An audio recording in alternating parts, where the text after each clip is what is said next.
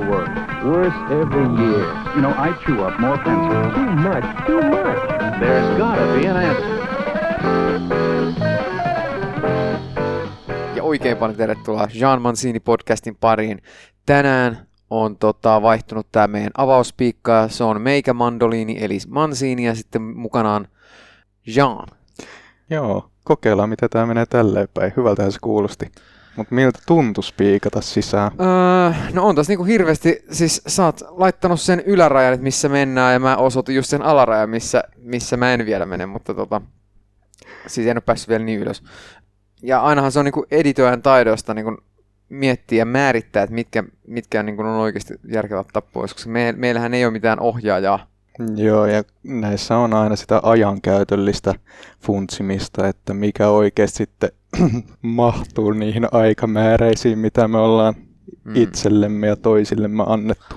Mutta ehkä me puhutaan tässä nyt niin paljon ihan vaan sen takia, että me ollaan niin, meissä on niin vähän miestä, että me nyt halutaan ylikorostaa jotenkin meitä itseämme, koska tämän päivän vieraanamme on ö, machojen macho, miesten mies Jerry Kotton, Matti Esko Hytönen.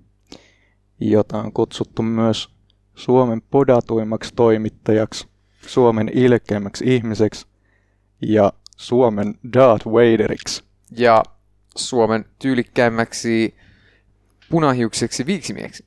Miksi me ollaan Matti Esko Hytönen nyt haluttu tähän meidän seuraavaan jaksoon on ehkä siinä, että Matti Esko ei ole nyt nykyään enää ollut joka päivässä, tota, no en tiedä voiko sanoa lööpeissä, mutta niin kuin sillä tavalla julkisuudessa, että hän on nyt ollut jo ilmeisesti koputan eläkkeellä, mutta tota, hän ei itse ehkä sitä niin miellä, mutta tota, ei ole sillä tavalla ennen viimeisin, taisi olla pari vuotta sitten, kirjoitti vielä Iltalehteen kolumneja, mutta, ja ilmeisesti edelleen kirjoittaa tuonne uuteen Suomeen.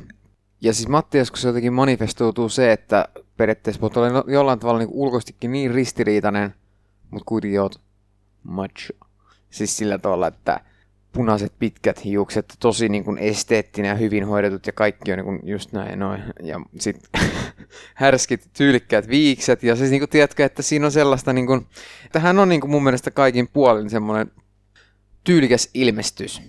On, on, ja ehkä toi, niin kuin mitä sanoit, ristiriitainen, niin se jollain tavalla myöskin mun mielestä sopii Matti Eskoon tosi hyvin. Et siinä on sellaisia niin kuin omituisia piirteitä, mistä haluaisin tietää vähän lisää, että mistä ne tulee. Mua kiinnostaa myös se, tota, että mitä hän ajattelee tästä korona-ajasta, koska hän kuuluu ikänsä puolesta riskiryhmään, olisiko hän nyt jotain 76.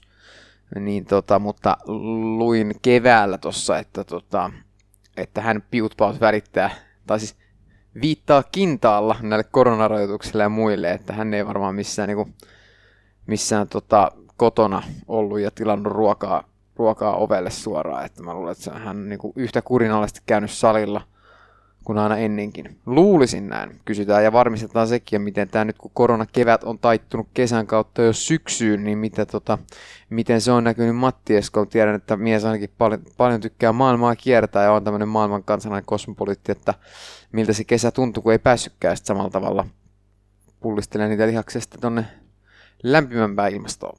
Niin ihan kiinnostaa vaan tietää, että miten, tota, miten Matti Esko, kun hän niin kriittisesti ihmistä kirjoitti ja hyvin oma peräisesti. Hänen tyylinsä ei varmaan ollut oikein mitään tyyliä, mitä se jäljittelisi sinänsä. Niin, Tota... Niin, siihen, siihen sekoittu myöskin tällaista, niin kuin, varsinkin sitten myöhemmin näissä hänen TV-ohjelmissaan niin kuin päivän lööpissä ja päivän hytöisessä oli enemmän tällaista niin kuin tempausjournalismia tai tällaista niin kuin, niin kuin esimerkiksi hänen elämänkertakirjastaankin löytyy kuva siitä, miten hän on somaaliksi maskeerattuna pyörimässä Helsingin keskustassa ilmeisesti yöaikaan, niin sitten hän on kirjoittanut siitä, että miten ihmiset on häneen suhtautunut. Mulla tulee mieleen, että hän laittaa tätä kenkälankkiä silleen ohuelti, että sieltä näkyy aika niinku valkoinen kaveri kuitenkin hyvin läpi. Että tota... Ja tämä on nimittäin taas yksi, yksi tosi mielenkiintoinen juttu, että tämähän ei, tällaista ei ikinä pystyisi nykyisin tekemään. Ei, ei millään muotoa. Niin siitäkin vähän haluaisin kuulla myös Matti Eskon mielipiteitä, että miten tämä mediakenttä on muuttunut hänen mielestään. Mm. Koska en usko, että myöskään nämä hänen aikaisemmat nämä 70-luvulla tekemät kirja-arvostelut, missä hän periaatteessa aika pitkälti vaan arvosteli kaikki teokset sen mukaan, että miten ne esittää työläisen. En usko, että nekään menisi enää läpi. En, ja, enkä usko myöskään, että niinku suurin osa näistä sen kolumneista menisi läpi. Ja ylipäätään tämmöinen Goncholu, mitä hän on tehnyt siis aikanaan, ja että en mä usko, että enää on tollaisiin millään, millään mediatalla niin varaa, tai niin kuin, että joku voi käyttää työpäivänsä vähän miten käyttää ja katsoa mitä syntyy. Pidemmittä puheitta otetaan Matti Esko langan päähän ja kysytään mitä hän tekee nykyisin. Näin tehdä. Eli tervetuloa ohjelmaan Suomen podatuin toimittaja, Suomen ilkein ihminen, Suomen Darth Vader, Matti Esko Hytönen. Miten voit tänään? Kiitos hyvin. Oikein hyvin. Tulin puolitoista sitten, tuntia sitten salilta. Olin siellä kolme tuntia matkat päälle. Juoksen sinne ja juoksen takaisin, niin se kolme tuntia. Eli kunnos, kunto on hyvä.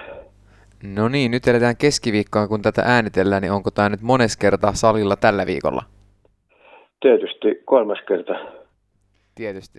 Tähän nyt kun tuli tämä treenaaminen puheeksi, niin pakko kysyä tällainen niin sanottu seminaarikysymys, että kun aloitit treenaamisen tosi nuorana ja treenaat edelleen 77-vuotiaana, niin 90-luvulla Hyvät, pahat ja rumat ohjelmassa taidettiin kysyä tätä kysymystä, minkä nyt taion esittää 20 vuotta myöhemmin uudelleen, eli miltä tuntuu olla macho?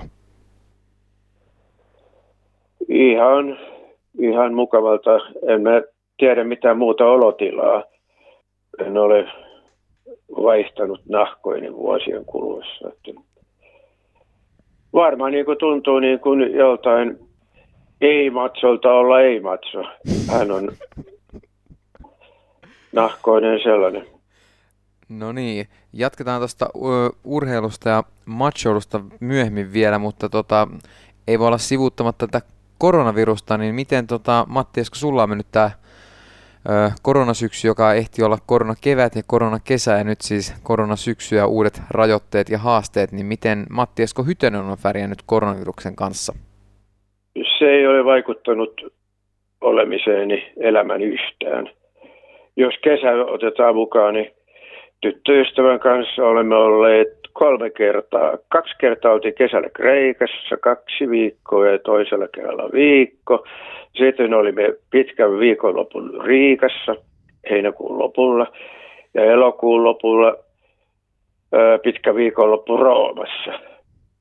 Ja nyt viimeksi tulimme puolitoista, ei vaan viime viikon maanantaina saavuimme vi- kymmenen päivän Kreikan lomalta. Se oli Egean niminen saari, 40 minuutin pikavene matkan päässä Ateasta. Joo, mä oon jossain haastattelussa kattonutkin, että tota, ilmeisesti Rooma on sun tämmöinen niin lempipaikka koko maailmassa, mutta viihdyt myös ilmeisesti Kreikassa, mistä antiikin mytologian sankarit ovat, niin ja tarinat niistä puolijumalista ja jumalista, niin onko joku puolijumala, mihin samaistut, esimerkiksi Herkulesta Akilleus? Öö, siis tämä jota leikattiin, niin nämä hiukset. Simpson, mutta se ei ole niin, se kreikkalainen. raamatun henkilö, mutta sulla on Joo. sama juttu, että jos lähtisi hiukset, niin lähtisi voimatkin vai? Eikö mä just menin sanoa, että 80-luvulla vapaaehtoisesti niin syytään muista, ehkä halusin toisenlaista hiustyyliä, niin ei mä nyt kaikkia hiuksia silloin leikkauttanut, mutta oli ne semmoiset vähän, mitä mä nyt sanoisin, Juha Sipilän tyyliset hiukset. Hänellä nyt tosiaan on tuosta edestä lähtenyt hiukset pois, mutta jotain sellaista. Uskalta... Niin, niin, voima pysyi, voima pysyi siitä huolimatta. Se oli testi. Hyvä, hyvä, voima pysyy. Sä et ollut mikään Simpson. Uskaltaisitko vielä leikata hiukset? Vai pelkäisitkö, että ne ei välttämättä kasvaiskaan enää niin pitkiksi ja tuuheiksi, mitä ne on aina sun, sulla nähty? Kyllä ne heikkenee, on pakko myöntää, niin vuosien kuluessa. Mutta en mä nyt parturissakaan käynyt runsaaseen kolmeen vuoteen. Mutta ei se, jo muistan vielä tarkalleen, se oli 9. päivä heinäkuuta 2017. Edellisenä päivänä oli ollut Sanna Saarijärven ja Hermani Seppälän häät Tuusulassa, Krapihovissa. Okay. Meni sitten seuraavana päivänä niin parturiin. Sen jälkeen en ole käynyt, mutta ei ne hiukset, kyllä ne, jos nyt oikein sanon, olisiko ne nelisen senttiä kasvanut siitä. Ja se on vähän. No vielä tuohon koronaan niin kuin palatakseni, ja muistan jostain iltapäivälehdestä tai muusta lukeneeni, että kuitenkin jonkun verran on rajoittanut sun liikkumista, kun oliko, että 20 reissua normaalisti teet vuodessa tonne maailmalle ja nyt tänä vuonna sitten huomattavasti vähemmän, vai muistanko ihan väärin? Ei, kyllä muistat oikein, mutta sille ei voi mitään, koska se oli kiellettyä, niin ei päässyt silloin Roomaan ja ei päässyt, ei päässyt mihinkään silloin.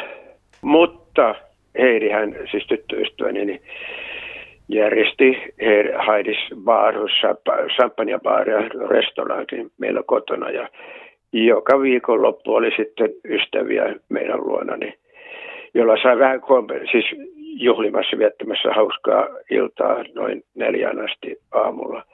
Alkoi kello 18 yleensä, eikä siinä pöydässä niin näkynyt maskeja, ei tullessa eikä mennessä. Niin, tuosta itse asiassa olin kysymässä, että täällä kotimaan kamaralla tämä korona ei ole ilmeisesti sinuun vaikuttanut. Ei, ei ole. Mä kävin siis salilla, niin oma sali atleettiklubi suljettiin maaliskuun muistaakseni 20. ensimmäinen päivä. Sitten mä siirryin töille gymiin. Kiitos Junnun omistajien, joka piti sen auki koko nämä pahat ajat, siis huhti, toukokuu ja tietysti myös maaliskuu ja sitä ennen. Ja Eli sitten kun kesäkuun alussa aukesi atleettiklubi ensimmäinen päivä, siirryin omalle vanhalle salilleni. Mutta taukoa ei tullut yhtään. Viisi päivää viikossa treeniä kolme tuntia no, kerrallaan. No siellä oli se vähän pitempi töölötsy, missä kun oli pienempi matka, niin juosta. Niin sinä et vahvana miehenä koronaa juuri pelkää, viittaat kiintaalennoille rajoituksille. Ymmärrätkö taas näitä, näitä ihmisiä, jotka sen sijaan pelkää ja on huolissaan oman terveyden tai... Ymmärrän, ymmärrän, ymmärrän joo.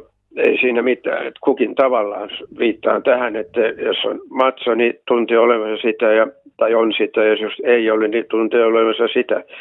Elää omien karvojensa karvattomuutensa kanssa. Totta kai mä ymmärrän, eikä lotkauta korvaani katsetta. No kyllä mä katson, aina katse vähän osuu, kun on jollakin nuorella ihmisellä helvetin iso maski naamassa. Niin vähän se niin kuin ihmetyttää. Mutta en huomata mitään. Olen hiljaa. Ohitamme hiljaa. Tai minä ohitan. Ja se toinenkin myös. Onko tuossa vähän sellaista, että se osuu sun silmään niin kuin sillä tavalla ikävänä niin kuin esteettisellä tavalla? Katsoin tuollaisen, tai kuuntelin vanhan haastattelun kuuden vuoden takaa, missä puhut Petteri Sihvosen kanssa yle, Ylellä niin tota, treenaamisesta ja sen estetiikasta ja ilmeisesti olet muutenkin hyvin esteettinen ihminen. Kyllä, kyllä. Näin on. Ei se maski niin kuin, oikeastaan musta maski, niin se on loppujen ihan tyylikäs, ihan siisti. Ettei, ettei se maski sinällään niin kuin, no kyllä tietysti se normaalis vaalean sininen tai yleisin, niin on se aika ruma ja semmoinen, en tiedä. Mutta kyllä se niin kuin tarttuu silmiin ja en, en, kuten mä sanoin, niin en oikein ymmärrä ihmisiä, jotka sitä käyttää, mutta toisaalta mä tietysti ymmärrän ihmiset, jotka sitä käyttää. Kyllä, kyllä. Jotkut on arkoja aristelee ja varmaan syystä. En minä tiedä heidän sairaskertomustaan, enkä, mutta ikä näkyy niin kuin päälle päin ja siitä voi niin jotain arvella. Niin jos on 20-vuotias mies, leveäharteinen, polkee pyörää, reidet puhkuen ja on naaman edessä niin iso maski. Ne emme nyt ainakaan sympatiseeraa. Emme tuomitse, mutta emme sympatiseeraa. No mites tota, sinua ei ole nyt sinänsä kovinkaan paljon mediassa näkynyt. Mihin muuhun käytät nyt aikas kuin salilla käymiseen? No tässä tuli tästä matkustamisestakin puhe. Ensi torstaina nousee fin, Finskin lentokone kohti Roomaa. Olemme siellä neljä vuorokautta tyttöystäväni kanssa ja käymme meidän puolessa tusinassa niin kanta paikoissa, ravintoloissa syömässä herkullista ruokaa ja sitten käymme ostoksilla Via Condottilla, jossa ovat nämä parhaimmat liikkeet. Mainitsin nyt vain tänne, että tämä, tämmöiset ostokset ja niiden ostosten käyttäminen, niin se täyttää elämää. Mutta mä kirjoitan, mä oon nyt kaksi vuotta niin kirjoittanut autofiktion romaania ja valmistumisesta en osaa sanoa. Mulla ei ole sen kanssa kiire, mutta Suomessa kirjoitan sitä no melkein joka päivä. Sanotaan nyt viisi, viisi päivää viikossa, ei tietysti koko päiviä, mutta kolmisen tuntia ehkä. Kolme-neljä tuntia päivässä. Ja tämä täyttää elämääni myös. Et osaa siis sanoa, että milloin kirja on valmis, mutta osaatko vielä enemmän kertoa sitä, että mitä kirja mahdollisesti pitää sisällään? No mä en sitä haluaisi, haluais, tota, eikä haluakaan siitä sen enempää. Niin totta kai se autofiktio tarkoittaa, että se perustuu omaan, pohjana on oma elämä ja tapahtumat ja teot ja mokat ja niin edespäin. Mutta se on niin kuin, sitten päälle rakennetaan, niin se on niin kuin romaani, fiktio päälle, että se pohja on faktaa ja päällä on fiktio tai sinne väliin pikemminkin on upotettu niin fiktiota. No kirjoittamisesta sitten varmaan päästään hyvin niin kuin, muistelemaan noita menneitä aikoja. Ja äh, opiskelit siis Hesarin toimittajakoulussa, mutta sitten tosiaan on lukenut elämänkertakirjasi Rinnan ympärys 106 ja siinä kerroit, että sinulla oli sitten kuitenkin vaikeuksia päästä mihinkään toimitukseen töihin tämän valmistumisen jälkeen, niin mistä luulet, että tämä johtuu? Mun luonteesta. Että mä en, silloin oli suurta muotia, trendi oikein, tai siis 70-71, niin ryhmätyöt, aina toimittajakoulussa kaikki, joka päivä järjestettiin ryhmätyötä, jakauduttiin porukoihin ja se ei mulle niin kuin sopinut. Mä en tykännyt siitä. Yhtään mä vetäydyin, vetäydyin ja olin huono ryhmätyöskentelijä, tein huonoa jälkeä. En auttanut, panokseni ei auttanut porukkaa yhtään. Et sillä on merkitys ja sitten esimiehet Maria Niiniluota kulttuuriosaston esimiestä pomoa lukuun ottamatta eivät pitäneet minusta. Luonteni takia varmaan. Darth Vader, siellä Darth Vader myös työpaikalla. En tiedä, oliko tämä hyvä vertaus, mutta sanonpahan sen. No, mutta sitten pääsit kuitenkin tuonne kulttuuriosastolle ja aloit kirjoittaa arvosteluja kirjoista ja vähän muistakin ja käytit aika tällaista niinku ronskia taistolaista näkökulmaa ainakin sen 70-luvun, mutta sit siitä luovuit kuitenkin jossain vaiheessa, niin mistä tämä johtui ja vaikuttiko Arto Mellerin Pete Gu musikaali tähän mitenkään? Ei se vaikuttanut. Ei. Mä päinvastoin vielä silloin Pete Kuus oli oikeastaan niin kuin kalkkiviivoilla mun taistolaista myötäilevä. Mä en siis tietenkään ollut taistolainen, mutta myötäilin. Niin siitä myötäilijän ura päättyi petekuun jälkeen, mutta sitä mä vielä niin kuin pyrin kritisoimaan. Mä en muista, että mitä mä siitä kirjoitin, mutta en tykännyt siitä. Mutta sitten pian sen jälkeen, kun 80-luku niin kääntyy niin alkamaan, niin sitten tajusin, niin mitä kello oli lyönyt. Ja, se... ja sitten kirjoitin pian, pian tuota mustia listoja niin näistä henkilöistä, tai nyt mustia listoja, mutta listasin ne, jotka oli tiedonantajan julkiset kulttuurijulkikset, Aulikki Oksaset ja kumppanit onnitelleet, niin näitä vappu-onnitteluja lähettäneet, siis vapun lehteen. Täydellinen takinkääntö, mutta se oli mietitty. Eli se oli ihan laskelmoitu kaikin tavoin. Joo, mutta se oli sisäsyntyinen, että siinä ei ollut niin kuin omaa niin kuin etua, niin ajattelen nyt, että nyt minun on paras toimia näin. Ei vaan mua rupesi ärsyttää nämä tyypit, niin kuin aikaisemmin oli, sanotaan nyt vaikka Pete Kuun porukka oli ärsyttänyt. Siinä on aika lyhyt väli, mutta sitten rupesi ärsyttää nämä. Tavallaan niin koin, että minä olin ollut niin vietävissä.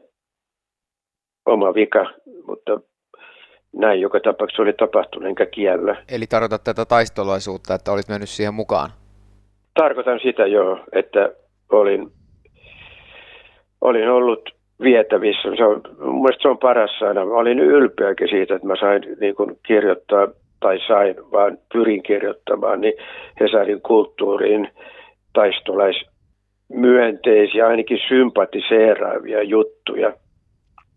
Että mä henkisiä sulkia laitoin hattuun ja aina kun sellainen juttu, jossa oli siis osa se koko semmoista totaalista taistolaispanosta oli suojellut, mutta juttu, jossa kuitenkin oli tämmöisiä määrättyjä elementtejä, jossa, jossa puolustettiin, sympatisoitiin taistolaisuutta. Oli siitä ylpeä. Ja varmaan ne jutut vieläkin, niin jos niitä lukisi, niin voisi sanoa, että oli se ihan hyvin keksitty sinne laittaa niin väliin niin näitä määrättyjä argumentteja.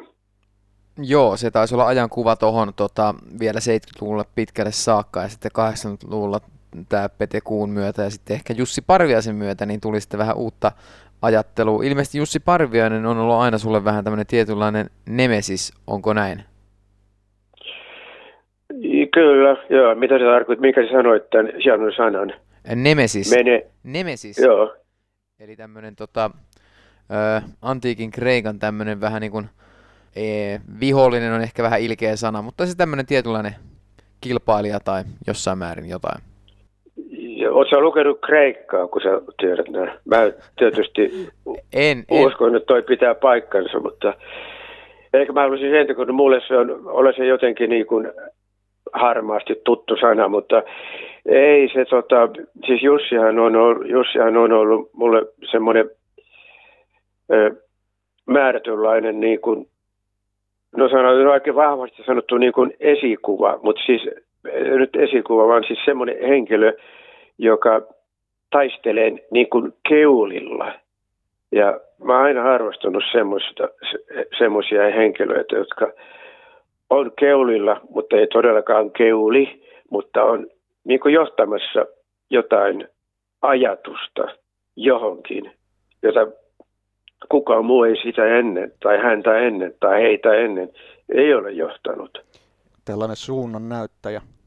Suunnan näyttäjä sopii hyvin, joo. Niitä Jumalan rakastajahan oli niin kuin todella suuri täräys niin sekä suomalaisessa kulttuurielämässä että, että minunkin elämässäni siinähän tämä podauselementti oli vahvasti mukana ja kyllä, kyllä. kirjoitinkin siitä, kirjoitin siitä ja kirjoituksessani Hesarin sunnuntai-sivulla niin totesin, että muun muassa, että Jussi Parvianen itse olisi sopinut tähän Juska Paarman rooliin paljon paremmin kuin Kari Väänänen, jolla oli tukevuutta, niin sekä Lantiossa että vatsankin kohdalla pehmut kudosta eikä hauikset olleet, eikä harjoittajat sellaiset kuin Jussille, joka oli treenannut. No sitten valtakunta taisi olla seuraava, niin näytelmä, joka Jussi teki, siinä hän oli sitten jo pääosassa, että oli ottanut neuvostoni vaarin. Ja diletantissa, ja ilmeisesti siinä meni jossain vaiheessa välit vähän Väänäsenkin kanssa. Aha. Mainitaan vielä tuosta Nemesiksestä Kreikka-jutusta, niin en nyt sinänsä ole sen enempää kuin mitä Age of Mythology strategiapeliä joskus pelannut.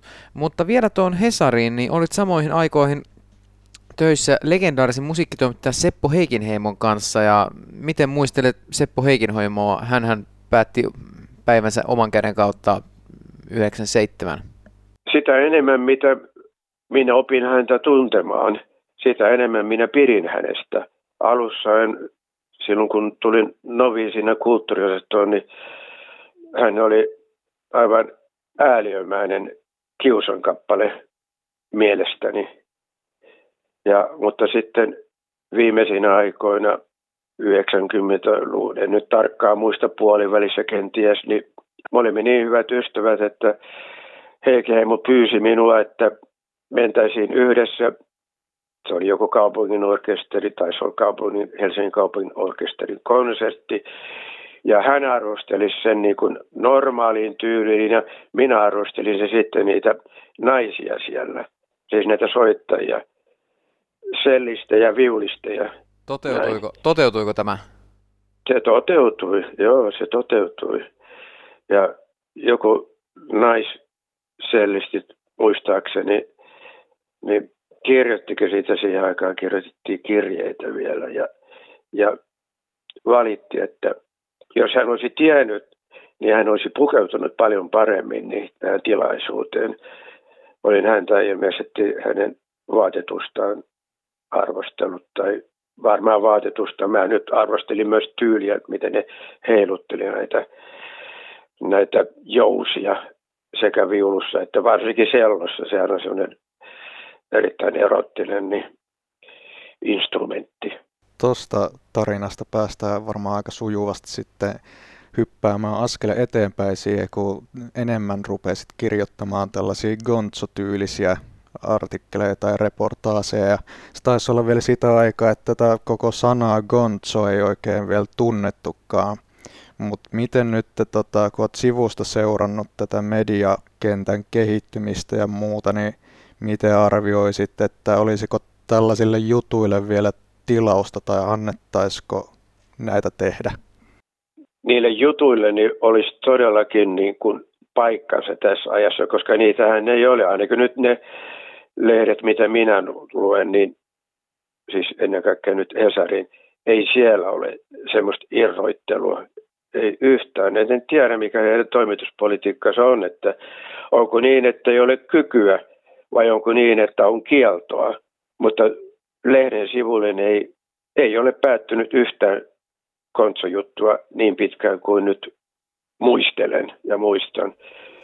Niin todellakin niin se olisi semmoinen virvoittava, hedelmällinen virta, joka näiden tutkivien journalistien ja juttujen ohessa, niin, ja sekä myös tämän palvelujournalismi, joka Hesarissa varsinkin on, että ihmisiä, siellähän on nyt Hesarissa ymmärtääkseni suurin osa keskiportaan johdosta näitä, niin ovat, ovat pienten lasten vanhempia. Ja sen takia tai pienten lasten ja pienten lasten, sanotaan nyt päiväkouluikäisten, alakouluikäisten, yläkoulu- tai yläasteen ikäisten. Ja sen takia siellä on aivan älyttömästi juttuja, miten lasten, miten vanhempien pitää toimia.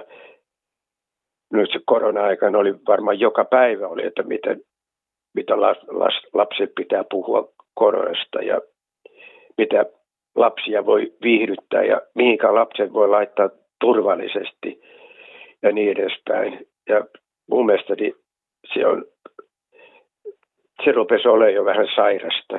Siis ei, ei noin voi enää niin kuin ihmistä, niin ihmisiä ruveta sähköpiiskalla tai jollakin lievemmällä niin ohjeistaa ohjaamaan niin kuin aamusta iltaan, aamiaispöydästä iltapalaan ja vielä untemaille mennessä. Käsitänkö oikein, että tuossa vähän halveerattiin niin kuin ihmisten omaa älykkyyttä tai tällaista niin kuin toiminta- ja harkintakykyä?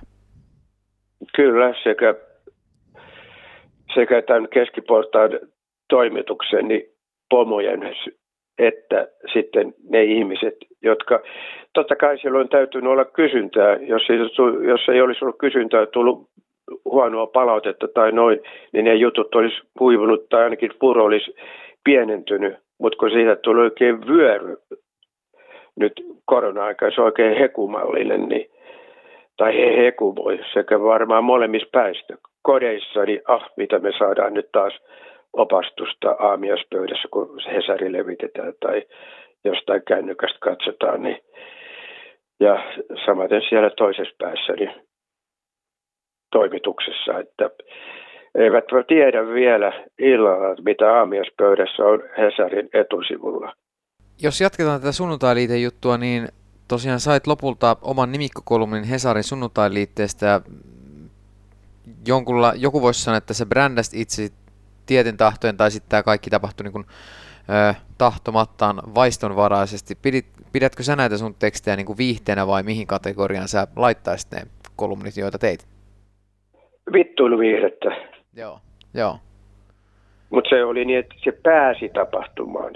Jos päätoimittaja Janne Virkkonen olisi tiennyt, mitä siitä milkalaiseksi se muodostuu, niin ei hän sitä olisi hyväksynyt. Hän sen henkilökohtaisesti tietysti vastaavana päätoimittajana niin hyväksyi, mutta oli se puoli vuotta makas hänen pöydällään tämä ehdotus, jonka sunnuntai-osaston päällikkö Pomo Kari Huhta oli hänelle esittänyt. Se esitettiin alkusyksystä ja sitten hyväksyntä tuli huhtikuussa seuraavana vuonna, vuonna 1991. Ensimmäinen kolmini oli Esko Ahosta, Kennedyn näköisestä miestä. Kennedystä tulee mieleen Suomen ehkä kaikkien aikojen yhdysvaltalaisin suomalainen tai republikaaninen suomalainen Timotea Mikkonen jo nyt edesmennyt ja ilmeisesti hän oli yksi tämmöinen, jota useinkin ö, piiskasit raipallasi kolumneissasi, oliko näin? Kyllä joo, mua ärsytti se tyyppi niin, niin vietävästi, että ei rajaa, ei rajaa. Mikä siinä ärsytti? Kaksi machoa, oliko semmoinen tilanne, että ei mahtunut kuin yksi kukko tunkiolle? Ei Timo ollut matso. Timo laittoi päälleen vain matsomaiset vaatteet, koska hän halusi niillä, mä puhun näistä bootseista ja hapsu lännen mies mokkapusekoistaan. Ja Tällaista cowboy-lukista. Cowboy-lukista, joo. Ja sitten siinä oli Ray-Banit roikkuni kauluksesta tai tuosta takin pielestä. Ja tällä hän niin kuin rakensi sitä, vaikka hän nyt on edes mennyt, niin, niin sen verran nyt voi todeta, niin hän rakensi sitä heikon psyykkensä niin peitteeksi selkärankaa. Selkäranka oli hänen vaatteensa, teki hänelle selkärankaa, joka ei sitten kuitenkaan niin kuin ollut riittävä. Kerro nyt vielä kaikille kuulijoille se tarina tota, Hyvät, pahat ja rumat showsta, jossa olitte Timotea Mikkosen kanssa ja meininki meinas yltyä ihan väkivaltaiseksi ja oli sovittu, että otetaan sitten miehestä mittaa karhunpainetyyliin tai jotenkin ja toinen jätti tulematta. Mitä tapahtui? Niin, mä olin kirjoittanut kolumnissa kolumnin Timotea Mikkosesta, joka oli Lappeenrannassa. Se oli näiden TV-yhtiöiden, tuotantoyhtiöiden tilaisuus ja hän oli siellä sitten tehnyt tupaherätyksen kello seitsemältä armeijan mies kun oli, taisi olla silloin vielä kapteeni vai oliko majuri, ei vielä ollut majuri. Ja näin oli sitten ajanut se ulos sieltä nämä, jotka olivat olleet illalla juhlimassa. Ja, ja hänet oli nähty ratsastavan siellä kauboihattu päässä siellä Lappeenrannan kadulla. Ja tästä hän suuttui ja sitten Rantalainen kutsui meidät hyvin pahoja rumiin ja Sarasua hoiti haastattelun ja Timotea suuttui sinne jossain vaiheessa ja siirtyi pois, nousi kesken suoran lähetyksen ja hän meni sinne vähän juuri kameran, juuri ja juuri ulkopuolella Sarasvuon taakse seisomaan ja odotti sitten, että Sarasvua kutsuu ja sitten se kutsuu, niin kuin, että tule nyt Timo tänne ja, no, ja sitten Timo tuli siihen istua takaisin paikalleen. Mutta hän sanoi siis poistuvansa. Mutta sitten mä sanoin sitten, kun lähetys päättyi, niin hän tulee, että kuule poju, hän sanoi minulle tai Sarsan poika, että nyt, että sä vielä opit näkemään, että miten tapahtuu, kun sä rupeat mun kanssa niin pellelemään. Mä sanoin, vedän sua turpaan nyt. Ja silloin se tuli väliin, väliin nota, ainakin Rantalainen ja, no, ja Timotea Kalpen ja hän poistui siitä ja sitten mä huusin perään, että tavataan William Koossa Manerimitiellä, se on tätä kisahallin vastapäätä, joka oli tämä perinteinen niin kuin aina äh, hyvien pahojen rumien jälkeen porukka, jotka ovat olleet vieraana ja isäntä, niin mentiin siihen. Ja minä ajoin, tämä oli kyydissä Sarasvuon autossa ja menimme sinne, se oli Juha Tynkkynen ja Rantalainen ja näin. Ja sitten soitettiin siitä, tai se on Rantainen, joka soitti Timotea Mikkoselle, että onko sulta oikea. Ja sitten tiedotti, että auto poistuu kohti Mäntsälää, siis Timotea Mikkosen auto. Me emme siis kohdanneet William Koossa. Eli suuret puheet jäivät vain puheeksi. Kyllä. Hän esimerkiksi Linnanmäellä oli, taisi olla Punainen planeetta-niminen ohjelma, jota Olka K. juonsi, niin siellä oli haastettu Jussi Parvenikin veti siellä leukaa. Niin se oli leuaveto haasteet, niin eri julkis haastoi toisen ja sitten se haastoi taas seuraavan tällä niin kuin kierre näin. Ja minä haastoin sitten Timotea Mikkosen. No seuraavalla viikolla niin sinne tuli tämän rouva, rouva Mikkonen, mikä hänen nimensä nyt olikaan. Ei siis tämä leski, Tuire. Oliko? Tuoreen, Tuire, Tuire, joo kyllä, Tuire Mikkonen, joka kertoi, että Timo ei nyt oikein halua vetää leukaa, että hän aikanaan niin hyppäsi korkeutta ja hän tuli olkapää edellä maahan ja hänen olkapäänsä on nyt niin huonossa kunnossa, että hän ei voi tänne tulla, että minä tulin tänne. Ja sitten hän teki niin, että hän roikkui siinä leuvavetotangossa tämä tuire vetämättä tietenkään yhtään leukaa. Mutta tällainen tilanne mä nyt tarkoitan, että tämä ehkä kertoo jotain Timoteasta. Kyllä, ja kyllä se kertoo jotain myöskin tuosta vittuiluviihteestä. Minusta? Niin, Ai niin, niin, kuin, joo, joo, niin. niin kuin itse kerroitkin tai kuvailit näitä tekstejä vittuiluviihdettä ja sitten sait tämän lempinimen Suomen ilkein ihminen tai näin. Niin onko jäänyt kaduttamaan joku teksti, missä sitten selkeästi jälkeenpäin olet miettinyt, että nyt taisi tulla sohastuu vähän liian syvältä ja oltuu sitten vähän liian ilkeä? No se on se, taidan mainitakin sen muistaakseni tuossa Rinnan ympärystä oma elämän kerrasta, niin Tauno Palo, niin se hänen muistomerkkisi, joka on siinä kalliossa Sturenkadun varrella ja se on semmoinen kuutiomainen möhkälä, niin siitä mä kirjoitin, tein sitä möhkäleestä jotain johtopäätöksiä palasta, että, jotka eivät ole niin kovin arvostettavia. Sitä mä kadun. Sitä mä, kuten sanottu, olen katunut jo monet vuodet. Tota, Muuta ennen. Niinpä, ja sekin osoittaisi varmaan tietynlaista heikkoutta, jos liikaa lähtisi katumaan, niin sitten saisi nöyristellä joka suuntaan. Ja... Niin joo, joo, mutta että tämä, tämä Taunohan oli jo, Taunon palo oli jo kuollut, ollut tietysti jo parikymmentä vuotta kuolleena. Ja hän asui nimittäin samassa talossa Merimiehen katu kymmenessä viereinen rappu kuin minä. Ja hän oli hieno persona, hieno mies, mutta nyt en muista, että joo, kyllä se oli jo, joo, kyllä.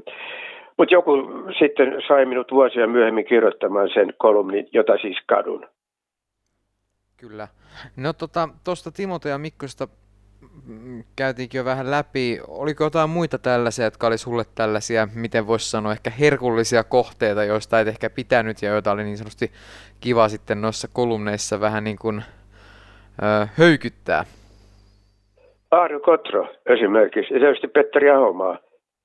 Mutta Aaro Kotro, kun hänellä on Petteri Ahomaalla vähän sen pelimiehen luonne, että, että tota, vaikka sitä höykytti ja sitten teatterin vipissä tuli viereen, niin vähän narisemaan siitä, niin edellistä kolumista, mistä oli hänestä kirjoittanut tietysti negatiivisesti jotain haukkunut, niin, mutta ei se siinä kauan aikaa niin nurissu ja sitten se haki sotit ja sitten juotiin ne ja that's it.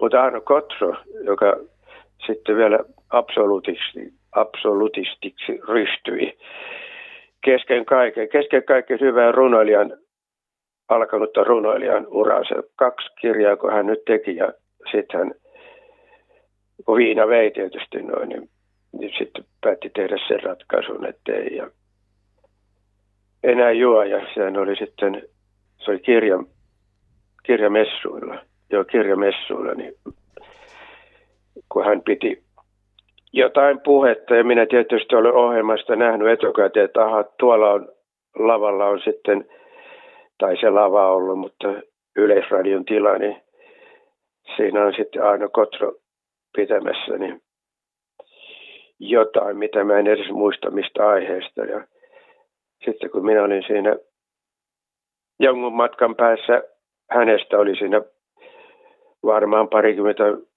muutakin kuulijaa, niin kuin minun lehti edessä ja hän sitten rupesi, mä kirjoitin siihen, mitä hän puhui nopealla, siis mulla olisi määrätty pikakirjoitus ja ja sitten hän vilkaisi minun ja sitten vilkaisi toisen kerran ja puhe hidastui ja, ja sitten hänen viimeinen sanansa oli, muistan, sinänsä.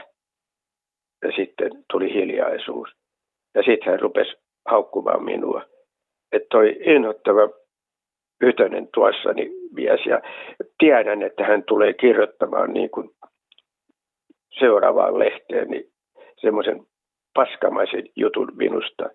Ja minä en anna siihen tilaisuutta ja näin hän poistui sitten siitä kesken siitä mikrofonia. Mutta sitten kävi hetken kuluttua ilmi, että, että hän oli vaan poistunut siihen kymmenen metrin päähän pylvään taakse mä näin tutut kengänkärjet siinä, niin kuin mä kurkistin ja sitten mä katsoin.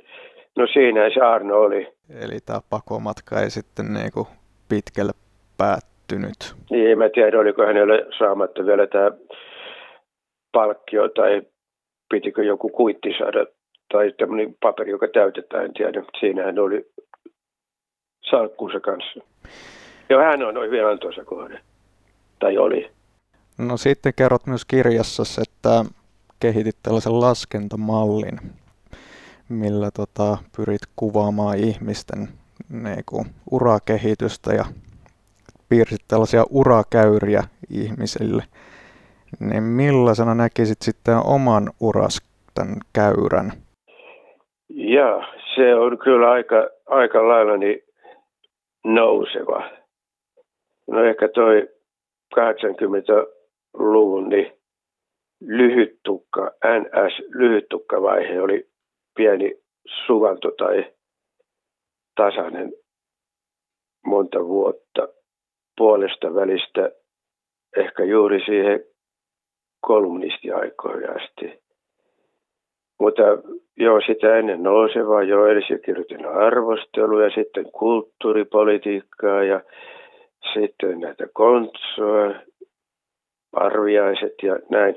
Joo, se on kaikki niin kuin ihan nousevaa käyrää, mutta sitten tuli tasasta ehkä vaikka vähän laskea, mutta laskevaakin, mutta sitten tämä on tietysti puhelimessa niin kuin näin,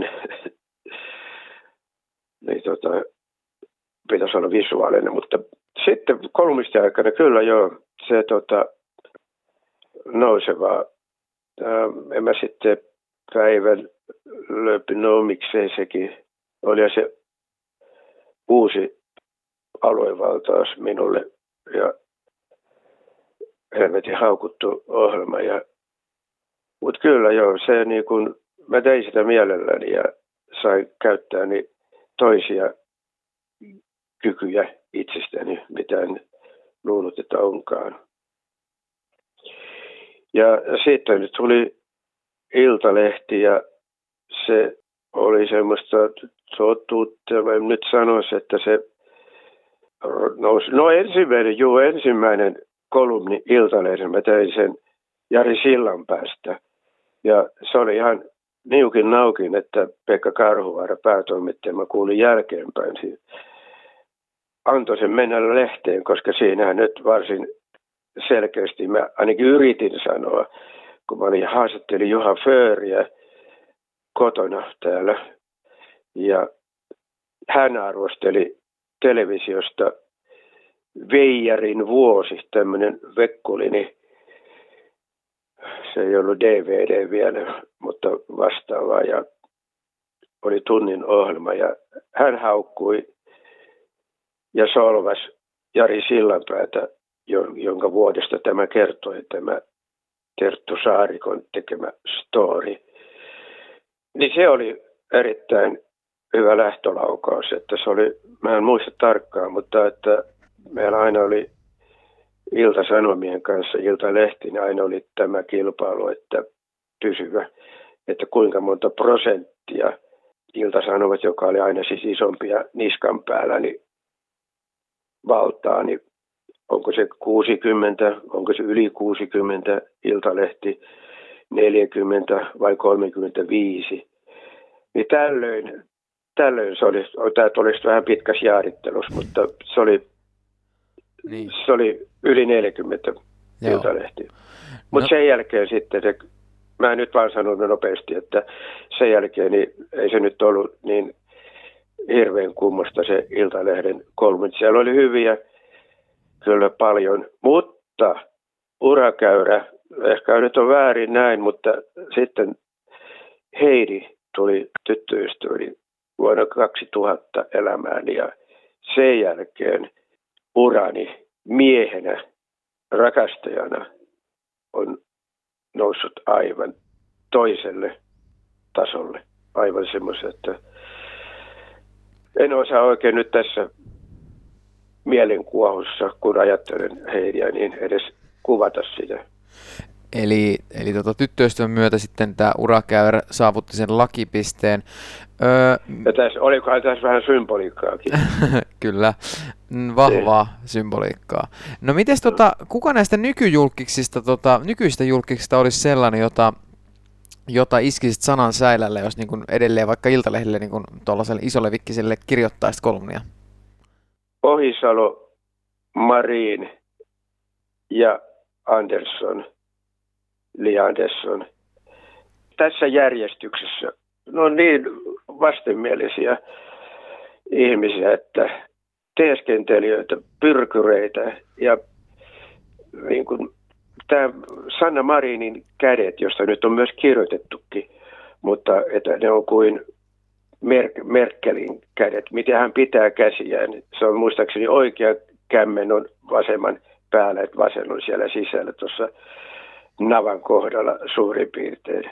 Niin tällaiset ihmiset niin kuin huutavat, tai ei huuda, mutta minun mielestäni, että, he, että heistä kirjoitettaisiin kunnon räväkkä juttu. Ja sanoisin kontsotyyliin – Kyllä, johonkin heidän tiedotustilaisuuteensa tai muuhun paikalle. Ei kuitenkaan nyt, kun toi maskit päällä, koska siinä naaman ilmeet on erittäin tärkeitä. Pienet väräykset suupielessä, ne on erittäin tärkeitä ja niitä mä oon hyvä havaitsee. Niin observaatio on mun, näin kerrottiin toimittajakoulussa. Se oli ainoita asioita. Niin ideointi oli myös. Nämä kaksi asiaa oli, jotka toimittajakoulussa, jossa siis en viihtynyt, niin minua kehuttiin. Ja mä olen samaa mieltä.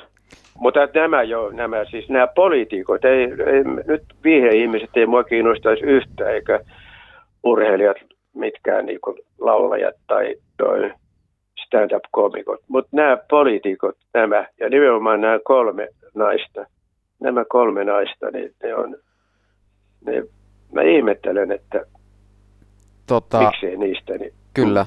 No. Ärsyttääkö sua heidän niin kuin, ajamansa politiikka vai he ihmisenä vai heidän tämä julkisuuskuva? Ihmisenä, ihmisenä. Joo. Niin, että et pidä heidän tyylistään ihmisenä julkisuudessa. Joo, ja siitä ei mun mielestä paljastu. Hesari, se oli, oliko se nyt alkutalvesta tai oli tämä iso juttu, niin tästä Sanna Marinista. Ja mä luin ja käsin sivua ja luin ja odotin, että ei yhtään mitään. Ja sitten lopuksi vielä laitetaan tämä tähän. Tämä tykkää siivota tämä Sanna Marina. Se on aina, ja sitten lopussa hän alkaa siivota. Mä sanoin, äh, äh. mä toisin sormeen kurkkuun. Siis aivan mieletön, älytön juttu. Siis aivan. Ja nytkin, kun hän meni Tampereen puoluekokous, tämä Mari, niin hän meni kodin kautta, siivosi ensiksi siellä. Oi perkele. Tällä hetkellä, kun tätä äänitetään, niin on meneillään tuolla mediassa ja somessa ja muualla tällainen kohu, minkä Sanna Marin aiheutti sille, että poseerasi lehden kannessa jakkutakki päällä ja ilman paitaa siellä alla, niin terottaako niin. tämä vielä sitten enemmän tätä sun näkökulmaa Ei, vai? Siis se niin kuin, tavallaan tuo, tuo sinällään niin kuin, on mun mielestä niin kuin, aika no, yhdentekevä juttu. Tuo, ehkä se on Sanna Marinille suuri, että hän nyt ei niitä rintaliivejä siinä, mutta eipä hän nyt siinä oikeastaan rintaliivejä tarvitsisikaan. Niin, mutta että ei se, se vaan niin kertoo juuri siitä, mikä on Sanna Marin tämän käsi ristimisen takana. Siis se on suunnaton. Totta kai Elisalla on halua, mutta hänet on siis tehty ja hän on lähtenyt siihen ilomielin mukaan, tietysti täysin rinnoin. En tiedä, minkälaiset puuhamiehet tai naiset siellä on takana, mutta hän ei ole aito. Hän ei ole aito ihminen. Ja tuossa nyt vähän niin kuin sai osviittaa tyhmempikin tuosta kuvasta, että joka vielä, mitä, onko, miksi Sanna niin kuin näin, että enkä nyt tarkoita feministinaisia, vaan jotkut muut niin kuin näin. No, siinä on mikä ihme, siis näin. Mutta ehkä he ajattelisivat vähän enemmän. No, eivät he ajattele ihan turhaan, niin kuin mä tota, siitä innostun. Koetko, että sitten nykymedia on niin sanotusti, kun sinä olet macho, niin se on vähän niin sanotusti munatonta, että ne ei uskalla kysyä suoraan sellaisia kysymyksiä, mitä sinä kysyisit tai tekisi tällaisia niin kuin huomioita? Mä en tiedä, miten on, kun mä en tunne tätä esimerkiksi Hesarin niin systeemejä enää, niin mutta että onko ne, siis vaikuttaa nyt siltä, että, että jotkut siellä on, pelot, on pelottavia, jotka ovat pelotelleet niin kuin näitä toimittajaparkoja. Siis tutkivat journalistit saa tehdä ja ne tekee hyvää työtä Hesarissa. Paavo Teittinen ennen kaikkea, mä arvostan häntä. Mutta sitten nämä, joilla olisi mahdollisuus irrotella, Teittinen on toisen luonteinen, että hänen, jolla olisi kenties mahdollisuus, kenties kyky niin ne on niin kuin peloteltu, peloteltu niin tavalla tai toisella. Minusta se peloteltu verbi on ihan kuvaava siitä, että eihän voi olla, että yksi sukupolvi, tai onko siellä kaksi sukupolvea taitaa olla nyt yhtä aikaa parikymmenen vuoden välissä, että se olisi 25 ja 65 vuotta, joo, pari vuotta, siis pari sukupolvea, niin että on tuossa kuosissa, että olisi tullut tuollainen munaton, kaksi munatonta sukupolvea. En usko. Mutta toisaalta pakkoa se on uskoa. Se munattomuuttahan on sekin, että saa ihmisen peloteltua sellaisen, että se ei käytä kykyjään, mitä hänellä on, ettei tule tsengaa tai tule varoitusta tai tule siirtoa toiseen vaatimattomampiin töihin kokoa vaan Helsingin HS 50 vuotta sitten palstaa. Kyllä. Meillä alkaa aika kohta jo loppumaan, niin me heitellään pari tällaista pikakysymystä, niin Toni Halmet tietysti kiinnostaa edelleen. Mitä, miten muistelet Toni Halmetta? Olit häntä haastatellut monessakin eri tilanteessa ja muutenkin ollut tekemisissä. Hieno mies, hieno mies. Todella surullista, miten hänelle kävi. Mutta siihen asti niin hän oli hyvä seuramies, hieno mies, joka tuki, oli ystävien tukena. En tarkoita, että mä olisin tukea tarvinnut, mutta näin läheltä miten on. Hän auttoi Jeesasi. Muistaakseni tuossa kirjassakin kerrot tällaisen tarinan, missä olet Toni Viikinkin Halmeen voitonjuhlissa ottanut vähän enemmän niin kuin juomista niin kuin samaan tahtiin kuin halme ja sitten olit pari päivää myöhemminkin vielä humalassa vai, vai voitko kertoa tämän tarinan nopsaa, mitä tämä meni?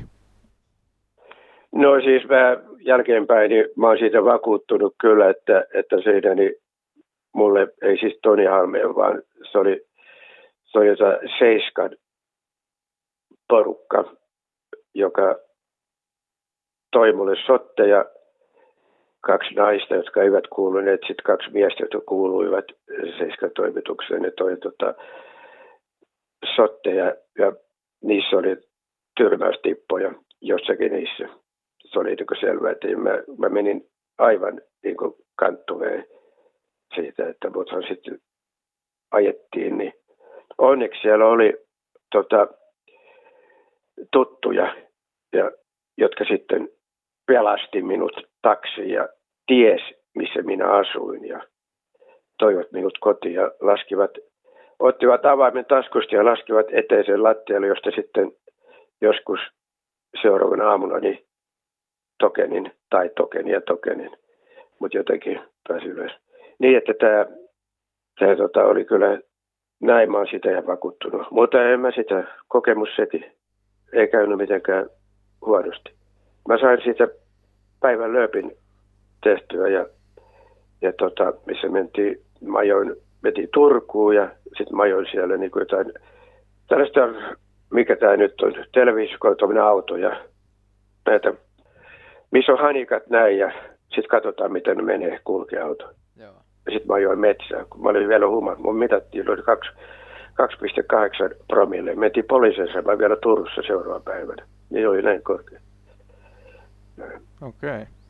Sitten toinen tällainen bonuskysymys, että tota, kirjassa kerrot, että siellä joskus luonnehdittiin tällaiseksi kirjoittavaksi Hannu Karpoksi vaikka et itse tästä luonnehdinnasta ehkä niin paljon pitänyt tai siihen yhtynyt, mutta mitä ajatuksia herättää nyt tämän uuden dokumenttielokuvan myötä syntynyt Hannu Karpo renessanssi ja mit, mitä jos tota, tehtäisiin Matti Esko Hytös dokumentti, niin luuletko, että siitä tulisi samanlainen kulttuuri-ilmiö? No ainakin sisältö olisi täysin erilainen. Enhän minä ollut pienen ihmisen puolella niin kuin heidän asioitaan niin kuin hoitanut, että liikuin toisissa niin kuin näin. Mutta joo, miksei, miksei joo. Siis omanlaisensa kulttuuri-ilmiö kyllä, joo. En osaa yhtään niin kuin kuvitella, että millä lailla erilainen, mutta kyllä erilainen. Olisin ainakin paremmassa kunnossa kuin Hannu Karpa, joka näyttää keppiä käyttävä. Tosiaan se on mua vuoden vanhempi, mutta aika vähän täällä mä en ylpestele, vaan totean, että niin makaa kupetaa tai treenaa. Eli siinä oli Matti Esko Hytönen, jännä tyyppi, ei on voi muuta sanoa. Kaikkinensa hyvin erikoinen, mutta siis periaatteessa kaikilla rakkailla totta kai, mutta niin kuin on, hän ei ainakaan esitä mitään. Että tuossa kun puhuttiin, puhuttiin tota, tietyllä tavalla Karpo ja Matti Esko Hytönen, niin Hytönen sanoi nimenomaan että hän ei nimenomaan ollut koskaan pienten ihmisten puolella, niin, niin pakko arvostaa jossain määrin tuollaistakin suoruutta, että et yritä niin kuin itseäsi tuossa tehdä paremmaksi ihmiseksi kuin olet.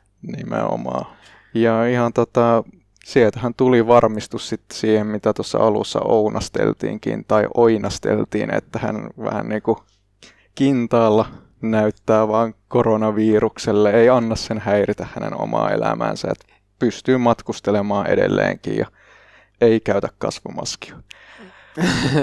Nimenomaan häntä vähän niin kuin harmistuttaa, jos hän näkee jonkun nuoren miehen pyöräilevän isoinen reisineen ja hänellä, sillä on kasvomaski, niin se on hassua hänen mielestään. Tai jopa, ehkä siinä on tämä Matti Eskon tarkka esteettinen puoli. Kyllä, ja muutenkin niin kuin, aina puhutaan, että on iso kasvomaski. Trumpkin sanoi tälle Bidenille siinä väittelyssä, että että Bidenilla on isoin kasvomaski naamalla. No, mä en niin ymmärrä sitä, että mi- mi- mitä se niin tarkoittaa. Onko sille, että sä oot niin pelokas? Pe- mitä isompi, niistä pelokkaampi tai pelkään virusta käytän isommaksi? En tiedä. Mutta tota, joo, ei toi korona hirveätä lovea ole tehnyt Matti Eskolle, että ehkä se, että hän joutui rakkaalta atleettiklubiltaan sitten vaihtamaan, kun kyseinen sali meni kiinni, niin oliko se Elikselle vai? Ei kun Töölö, Töölö Gymille. Mutta hyvä, että mies on päässyt nyt takaisin rakkaalle atleettiklubilleen. Ilmeisesti ainakin niin kuin äänestä päätellen mies voi hyvin ja puheista päätellen niin edelleen rautasessa kunnossa. Ja saatiin vastaus ainakin Matti Esko näkemys ja tässä tapauksessa ainoa näkemys niin tota, liittyen tähän Timotea Mikkoseen. Meillähän on siis ollut vieraana Timotea Mikkosen leski Nina Mikkonen oli tuossa kesällä ja tosiaan haluan niin kuin kertoa, että, että me ei tähän tietenkään niin kuin haluta haudan päällä tanssia tietenkään, mutta, mutta tämä oli kuitenkin tämmöinen hauska niin kuin pään sisällä, miten sä itse näet tämän koko tilanteen, että miten se on tapahtunut, koska tässä on, niin kuin, jokainen voi sanoa, että on kaksi sellaista isoa alfaa, mm. ja kun on pieni studio, vaan parista neliöä, 300 pitkän matkaa yli, ja kaksi tuollaista isoa persoonaa, niin siinä, ja sitten vielä sinne Sarasvue äh, Rantalainen väliin, niin siinä on aikamoinen sirkus. Aivan varmasti, mutta tota, tosiaan meillä on tämä tyyli ollut, että kaivellaan näitä historian kirjojen sivuilta näitä tällaisia meitä kiinnostavia juttuja ja tämä, on, tämä oli yksi niistä, että tästähän löytyy itse asiassa sellainen videokin, taitaa olla jostain A Talk-ohjelmasta, missä Matti Esko kertoo, kuinka hän meinasi vetää Timoteata turpaan. Ja ihan pelkästään jo senkin videon taustojen selvittämiseksi. Tämä oli mun mielestä tärkeää journalistista työtä saada nyt ainakin Matti Eskon näkemys, mitä tapahtui, koska tietysti luonnollisesti Timotean näkökulmaa emme saa enää dokumentoitua. Mutta tota, miten nyt tämän jälkeen Mansiini, mm. koetko olevas macho? En, en, en missään nimessä koe. Siis, siis toi on aika kurinalasta, mitä toi Matti Esko Matti Esko tuota kertoi, että, että kuinka paljon hän käy salilla edelleen ja, ja vaikkei se varmaan ole sellaista, että vaikka se on kurinalasta, niin hän varmaan tekee, koska hän oikeasti diggaa siitä. Sitten kun mä eksyn taas kerran puoleen vuoteen, niin se ei ole sellaista, että mä niin kuin diggaisin siitä. Ei kai siinä sitten muuta. Kahden viikon päästä jatketaan. Meillä on seikkailuja edessä vielä enemmän kuin kerätään tekemään, eikö näin? Ja sitä mietin vielä, että jos teille tulee mieleen, rakkaat kuulijat, öö, hyvät naiset ja herrat, että jos tulee niin kuin aihealueena mieleen vaikka politiikkaa tai jotain tällaista, niin älkää epäröikö laittaa meille viestiä ihan mielellään. Tota, meillä on ollutkin nyt pari poliitikkoa vähän tota, kokeneempi, eli Paavo Väyrynen ja sitten vähän tota, vasta politiikkaa aloitteleva muutama vuosi sitten vasta niin kuin, öö, puolueeseen liittynyt Outi Alanen. Eikä saa myöskään väheksyä Tampereen omaa poikaa, joka on siis alun perin jostain muusta maasta ja sitten Espoosta ja jama, sitten Tampereen. Ei, jama, ei. jama. Ja siis Jama Jamahan voisi olla nyt tällä hetkellä Suomen toinen mies, jos hän olisi pääministerin, pääministerin kanssa yhdessä, jos asiat olisi mennyt eri tavalla. Ja koko meidän tota, tämän äh, YouTubessa olemassa olemme äh, historian ajan, niin toinen järjestyksessä vieras oli yhden kauden kansanedustaja Kurika jätti. Totta. Meinaa unohtua. Meidän pitäisi keksiä joku niinku tapa, millä erotella tämä. Että se on vähän niin kuin ennen Kristusta jälkeen mm, Kristuksen. Mm. Ennen YouTubea jälkeen YouTube. Tai ennen SoundCloudia jälkeen SoundCloud. No joo. Niin, totta. totta. Eikö onko se niinku ennen ESC, JSC jälkeen SoundCloudia? Joo. Tota, mutta Tamminenhan ei ole eduskunnassa ollut, koska hän on tehnyt nuorena päätöksen Ike Kanervan kanssa, että se on hoida satoja politiikkaa ja hän hoitaa ilmeisesti kaiken muun. Ainakin jääkiekon ja koulusbisneksen. Ja siinä hän on hyvin menestynyt. Kyllä. Ja kirjailija. Mm. Okei. Okay. Eli ei muuta kuin kahden viikon päästä taas koneet käyntiin. Uusi jakso on silloin tullut varmaan aamusta. Pääsette heti kuuntelemaan sitä, kun ajatte töihin. Ja mä voin sanoa omalta osaltani kaksi kertaa Roomassa käydänä. Arrivederci.